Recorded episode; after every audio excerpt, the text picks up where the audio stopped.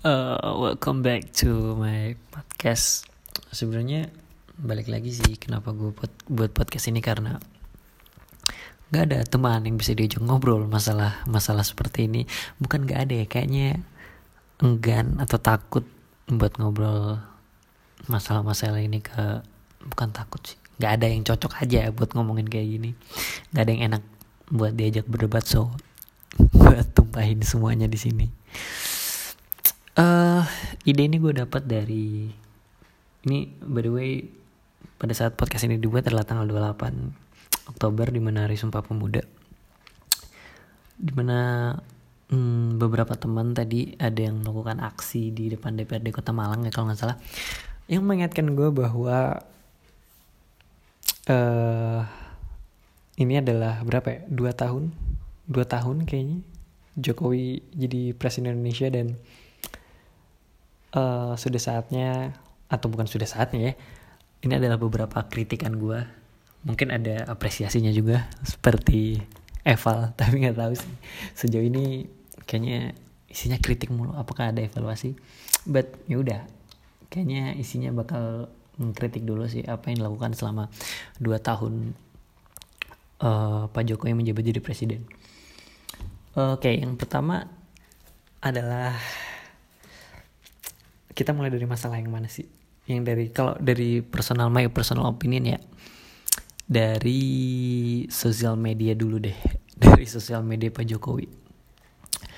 Uh, kalau lu perhatiin sosial media Pak Jokowi, entah Twitter atau Instagramnya Pak Jokowi, uh, Pak Jokowi itu sering banget apa ya bahasanya, bilang atau ngasih tahu sesuatu yang seharusnya dia ngasih ngasih pertanyaan ya pertanyaan gue nggak ngerti mungkin pertanyaan retoris atau emang itu sebuah pertanyaan yang seharusnya yang bisa dijawab adalah dia sendiri. Maksudnya yang bisa ngejawab pertanyaan itu adalah dia sendiri gitu. Uh, dari dari yang coba gue gue lupa spesifik tweetnya yang mana tapi dia pernah bilang kalau uh, bahwa kita kita harus fokus buat uh, menjadikan negara Indonesia negara maritim lalalala gue gue lupa sebenarnya karena contohnya banyak. Tapi menurut gue itu ya itu tugas anda sebagai presiden membuat citra Indonesia uh, kembali ke uh, fokusnya ke maritim dan lain sebagai macamnya. Kemudian uh, kritik gue yang lain adalah di mana pada saat dia bilang dia tidak membaca apa yang dia tanda tangan ya sebenarnya itu manusiawi. Ya kalau misalnya ada yang sesuatu yang panjang terus kita malas ngebacanya terus eh, nggak uh, apa ya nggak nggak kita baca secara detail. Tapi kata-kata seperti itu menurut gue tidak seharusnya keluar dari seorang presiden gitu ya. Gue aja terms and conditions itu ya gue scroll emang kadang nggak gue agree gitu. Tapi kan at least masih gue kalimat terakhirnya masih gue baca sih kayak apa sih yang gue tanda tangan ini tentang apa atau eh, bukan yang gue tanda tangan ini ya yang gue tentang uh, eh, gue centang untuk agree ini apa yang gue agreein sebenarnya. Nah sempet tuh keluar kata-kata di mana dia tidak membaca apa yang dia tanda tangan kan kita jadi masyarakat menjadi uh, resah ya maksudnya jadi kok gitu? Ya gitu. Kemudian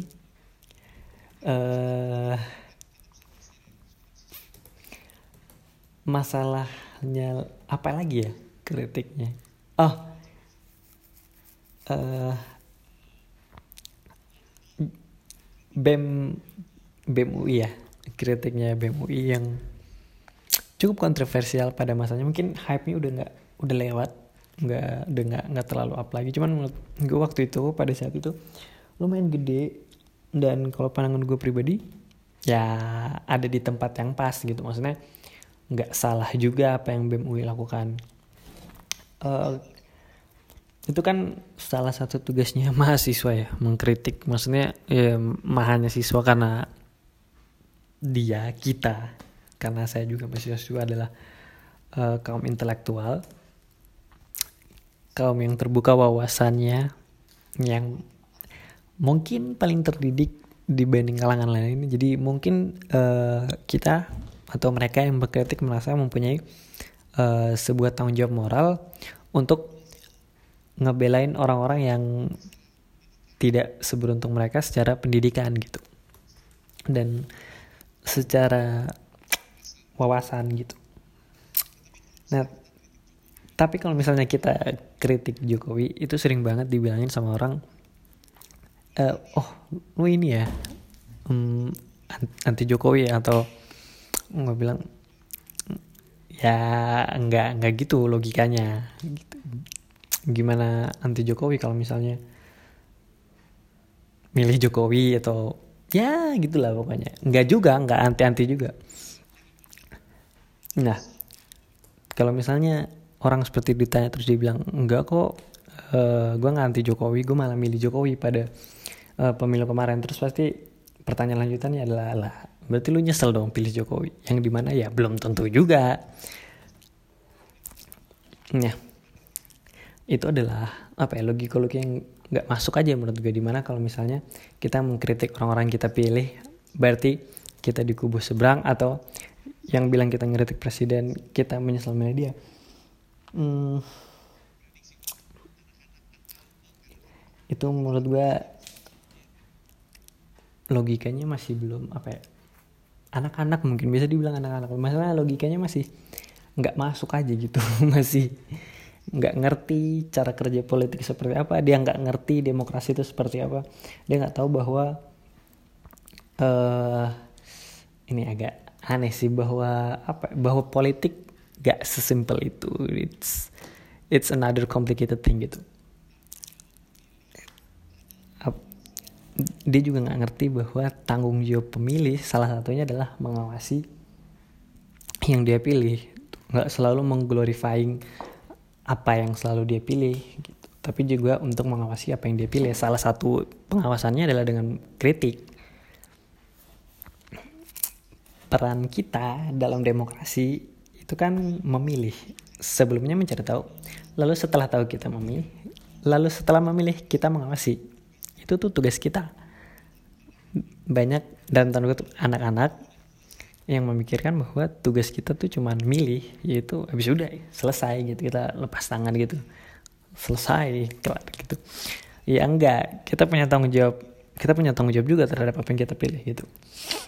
Hmm, kalau lu milih Pak Jokowi bukan berarti kemudian lu lepas tangan begitu saja. Udah terserah deh baik atau buruknya gue udah pilih. Ya boleh tapi bukan berarti ketika uh, lu ngeritik kemudian lu benci. Atau bukan berarti ketika lu milih atau ngeritik berarti lu nyesel. Kritik itu emang tanggung jawabnya gitu. Ini orang-orang yang bilang oh lu ngeritik berarti lu nyesel ya? Tanpa sadar baru aja mengungkap bahwa kelihatannya mereka kalau habis milih nggak ngeritik itu salah. Itu kecil jadi berarti antara anak-anak atau kekanak-kanakan yang berarti dia sebenarnya dia udah dewasa tapi dia masih puber dalam berpolitik. Masih kekanak-kanakan cara dia memahami politik. Karena dia pikir kalau abis milih seseorang ya udah gue diam karena gue kritik orang yang gue pilih berarti gue nyesel. Logikanya kanak-kanakan sekali gitu mungkin kenapa dia puber puber politik karena dia usianya udah tua? Karena mungkin dia baru punya waktu untuk baru invested ya. Baru invested his time her time into politics gitu. Mungkin sebelum sebelumnya dia terlalu sibuk mungkin jadi di, dia nggak punya waktu buat mikir-mikir things about politics gitu. Ya gak salah juga. Cuman apa ya?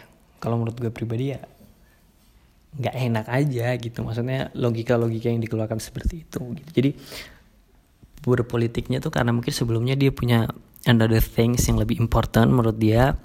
Jadi dia belum menginvestasikan waktu dia untuk nimbrung ke dalam dunia perpolitikan atau dunia demokrasi dan apa. Jadi uh, logika yang dipakai yang selama ini digunakan ada ya udah habis gue pilih selesai tugas gue padahal sebenarnya enggak kan? Uh, kita mempunyai tanggung jawab juga untuk mengkritik apa yang kita pilih gitu. Atau mungkin karena dia nggak mau kelihatan kayak salah pilih padahal nggak juga sebenarnya. Nggak tahu ya pokoknya itu salah satu keresahan kita balik lagi ke uh, meng mengkritik Jokowi. Uh, kemudian yang kalau kelihatan menurut gue adalah hmm, pemerintah tuh sering banget bikin kita uh, mikir kalau salah satu kekurangannya ya dari uh, Pak Jokowi dan I don't know kabinetnya mungkin adalah uh, komunikasi internal. Jadi sering kali kita bahkan bertanya-tanya ini sebenarnya pemerintah ini ngobrol nggak sih? Satu sama lain di rapat tuh ngomongin apa aja? Koordinasinya kayak gimana sebenarnya di dalam? Mereka sebenarnya punya WA grup nggak sih buat ngomongin hal kayak gini? Kayak komunikasi internalnya yang uh, menurut gua agak kuring. Itu sangat kelihatan sangat kelihatan dari awal. Sampai sekarang dari Pak Jokowi itu uh, salah satu yang sangat kelihatan. Ya mungkin semoga ke depannya lagi nanti bisa diperbaiki dan lain sebagainya. Karena menurut gue kelihatan banget.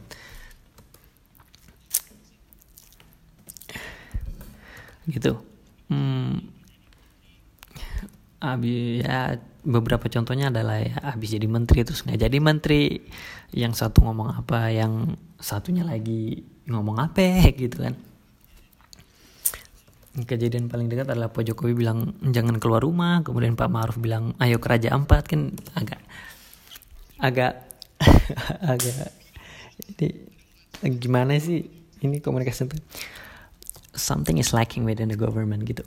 Hmm, dan itu adalah orang kuat di dekat Pak Jokowi. On his side ya bukan bukan orang yang secara jabatan dekat tapi orang yang ada di sisinya Pak Jokowi yang strong yang kuatnya nggak ada. Ternyata yang dulu kita gadang-gadang sebagai inilah presiden yang bukan datang dari pemimpin partai. Lihat dia adalah rakyat kala kita juga. Ternyata itu adalah sebuah handicap karena seperti yang kita tahu ketika presidennya adalah bukan pimpinan partainya maka nah pimpinan partainya selalu punya suara atas dia. Dan itu yang mengganggu menurut gue. Salah satu momen paling menyedihkan di dua periodenya Pak Jokowi menurut gue adalah Bu Bu Megawati yang bilang kalau PDIP harus diberi kursi menteri terbanyak. Dia dia ya ya coba deh lu cari beritanya. Ada kok yang Megawati uh, minta kalau PDIP itu diberi jatah menteri terbanyak jangan cuma empat. Uh, itu itu itu sedih banget. It's it's the worst thing someone can say in a democracy. Itu it's just bad. Even kalau emang emang mau ngomong kayak gitu ya ya udah di di belakang aja atau atau di meja makan atau di mana ya nggak usah di halayak ramai juga ngomongnya. Jangan gede-gede. Nggak usah di depan orang gitu. Dan pada akhirnya yang gini-gini akan bikin jabatan-jabatan dadakan jabatan-jabatan dalam tanda kutip yang dadakan. Tiba-tiba ada jabatan-jabatan baru dalam uh, kabinet Pak Jokowi dan akhirnya itulah yang terjadi uh, gitu jadi sangat menyedihkan gitu.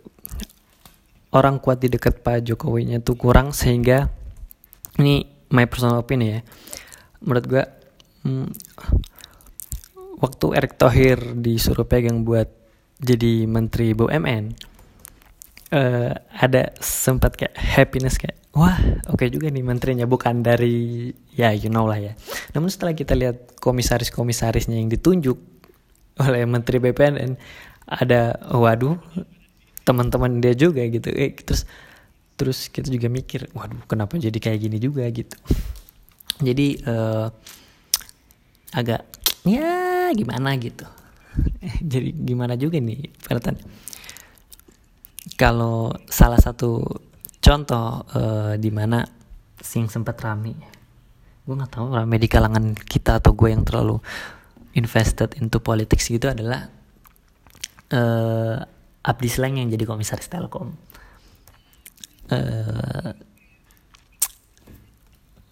ba mungkin banyak dari teman-teman yang uh, melihat kalau kenapa Abdi Sleng uh, jadi komisaris terus kapabilitas dia apa untuk jadi komisaris dan lain sebagainya macamnya. Ada ada di satu sisi ada ada pertanyaan-pertanyaan seperti itu dari masyarakat.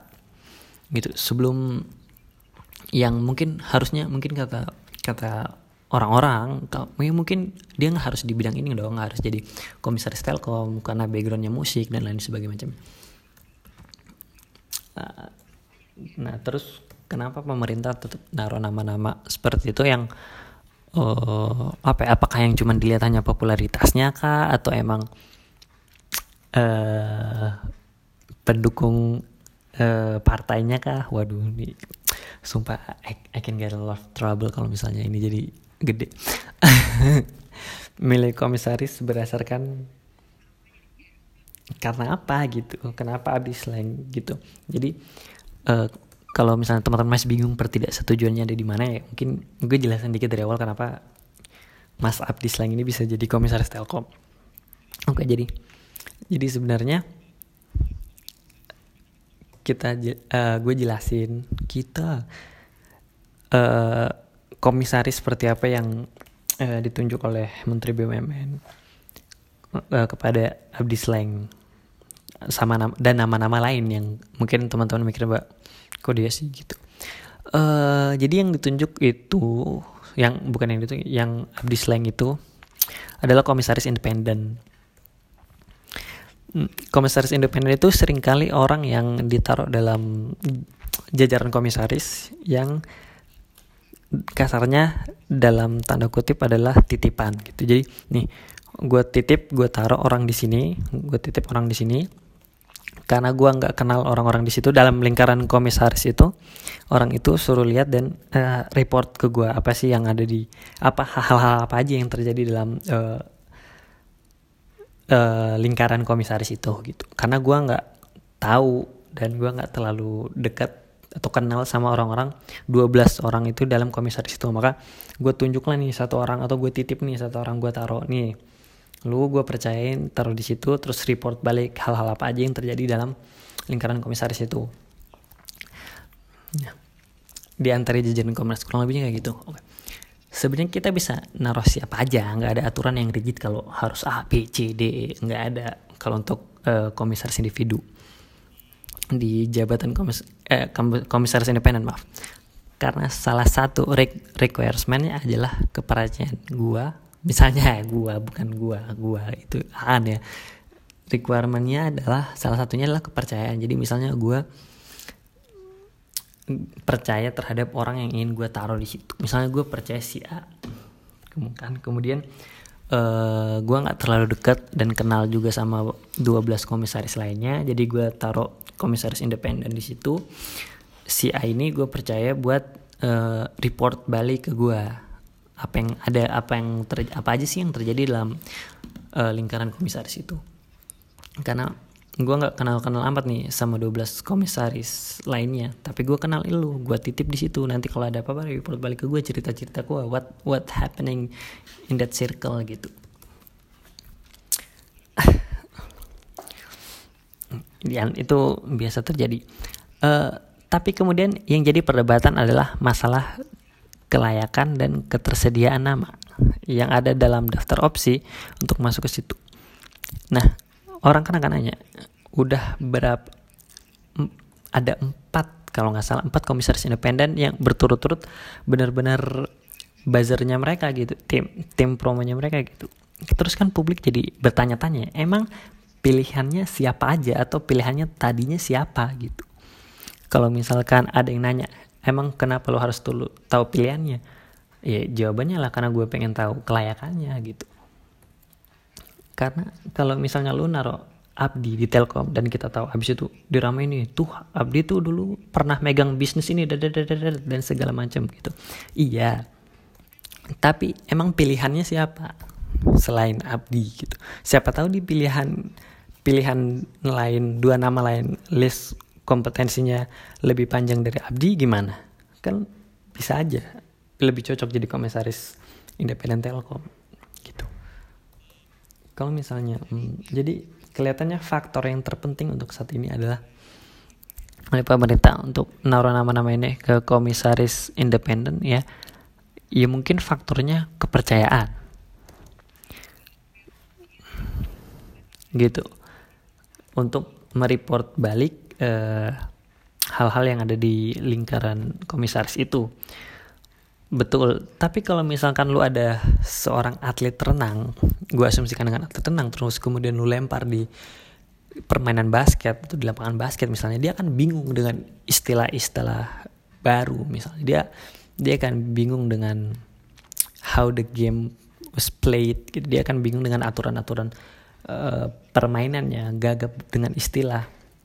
Bingung sama konteks lo akan gak ngerti aturan mainnya nah itulah kenapa kelayakan menjadi sesuatu yang sangat krusial menurut gue ya tentu misalnya ternyata ya emang Abdi ini uh, orang baik atau bukan waduh ya pokoknya orang baik uh, bisnisnya udah pernah megang bisnis bermacam-macam dan lain sebagainya sebagai macamnya. Cuman menurut gue juga misalnya kasihan juga kan kalau misalnya orang yang kita taruh di sana tuh ternyata dia pusing sendiri. Karena apa? Karena ya tadi analogi atlet renang ditaruh di lapangan basket dia nggak ngerti cara permainannya. Dia bingung dengan istilah-istilah baru yang ada di sana. Dia gagap dengan how the game was going to be played gitu. Semoga nggak terjadi. Tapi itu adalah ketakutan yang masuk akal menurut gue kemudian dia nangkapnya karena dia gagap itu ya. Kemudian uh, apa yang dia report out of context kepada siapa pun atasan dia mungkin ya nanti. Ya jadinya nggak nggak lengkap. Karena secara kelayakan mungkin ada yang lebih baik gitu. Di sisi lain gue beneran nggak peduli sama sekali apa yang komisaris lakukan. Karena ada yang kritik kan masa komisaris independen kelakuannya eh, masa kayak gini? Masa komisaris independen masih suka nge-tweet kayak gini? Buat gue komisaris independen itu orang terserah dia deh. Kalau mis komisaris independennya ternyata senangnya nyanyi nyanyi dangdut telanjang dada terserah dia. Menurut gue maunya di apa urusannya gitu makanya. Emangnya orang habis jadi komisaris nggak jadi orang lagi? Jadi ya menurut gue dia just a person gitu. Orang mah orang. Lo mau taruh dia di kursi warung tegal warteg sama taruh di kursi komisaris ya sama-sama aja kelakuannya. Ya dia akan jadi orang yang sama gitu. Hmm, tentu tentu ada ada apa ya? Ada kewibawaan jabatan tanda kutip. Dalam tanda kutip yang harus dia pertimbangkan tapi ya maksud gue gue sejujurnya apa pun urusannya I don't even care if one of them is gay atau apa. Gak ada urusan personal lu dengan jabatannya itu I mean you can be whatever. Se -se -se selama bu bukan bukan kriminal ya. Boleh. Gue tuh cuman mempertanyakan kelay gue dan mungkin beberapa masyarakat lain dalam yang dipertanyakan adalah kelayakannya. Karena gue ngerti lu masih naruh orang yang lu percaya uh, tapi kita semua tahu kelayakan itu krusial gitu. Jadi publik sebenarnya nggak perlu, tapi akan lebih baik kalau dikasih tahu kenapa akhirnya jadi milih dia. Sehingga sehingga kalau komunikasinya lancar, publik juga oh ya gue ngerti. Jelasin jelasin aja pilihan lu tuh uh, jelasin pilihan lu tuh misalnya uh, Abdi misalnya. Kenapa kenapa kenapa? Nah saingannya dia di dalam kursi itu tuh siapa siapa aja dan kapabilitasnya apa apa aja. Nah sebenarnya balik lagi nih uh, ke masalah komunikasi lagi. Nah kalau misalnya lo nggak ngasih tahu lo nggak cerita kan publik jadi berpikir kenapa sih lo nggak mau kasih tahu cerita atau kenapa lo nggak mau kasih tahu? gitu. Takut ditanya gitu kan. Ini yang membuat publik jadi skeptis sama komisaris-komisaris independen ini. But I I pray the best for every one of them. Karena gue tahu beban dan tanggung jawabnya pasti gede juga eh, untuk menjadi sebuah komisaris independen di BUMN gitu. Ah, ini udah berapa menit sih? Udah lumayan lama ya. Udah lumayan setengah jam sih. Jadi uh, anjir aneh juga ya gue tiba-tiba malam bikin podcast mengkritik Jokowi tapi kurang lebih itu sih uh, kritikannya. Beberapa poinnya adalah sosial medianya yang menurut gue agak aneh. Beberapa hal yang harusnya dia tanya yang hanya bisa dia jawab adalah dia sendiri. Uh, cuman ditaruh di sosial media. Ya mungkin itu bukan Pak Jokowi yang nge-tweet ya maksudnya kan Pak Jokowi bukan Donald Trump. Dia nggak megang Twitter dia sendiri. Mungkin orang lain atau bahkan ada agensi sendiri. Kemudian uh, masalah BMUI yang menurut gue ya tepat-tepat saja. Uh, tepat bukan ya maksudnya nggak salah juga apa yang mereka lakukan. Toh itu emang tugasnya mahasiswa kan. Uh, sebagai kaum intelektual untuk mengkritik. Kemudian yang ketiga adalah hmm, tadi masalah komunikasi kom baik komunikasi internal maupun komunikasi keluar sih sebenarnya. Cuman kalau dari contoh yang gue emphasize mungkin lebih ke komunikasi internal kali ya. Hmm jadi so that's it for tonight atau this episode I guess. Udah setengah jam juga gue ngerenting cuman itu aja sih yang pengen gue share. So kalau gue ada waktu lagi see you on the next episodes. Goodbye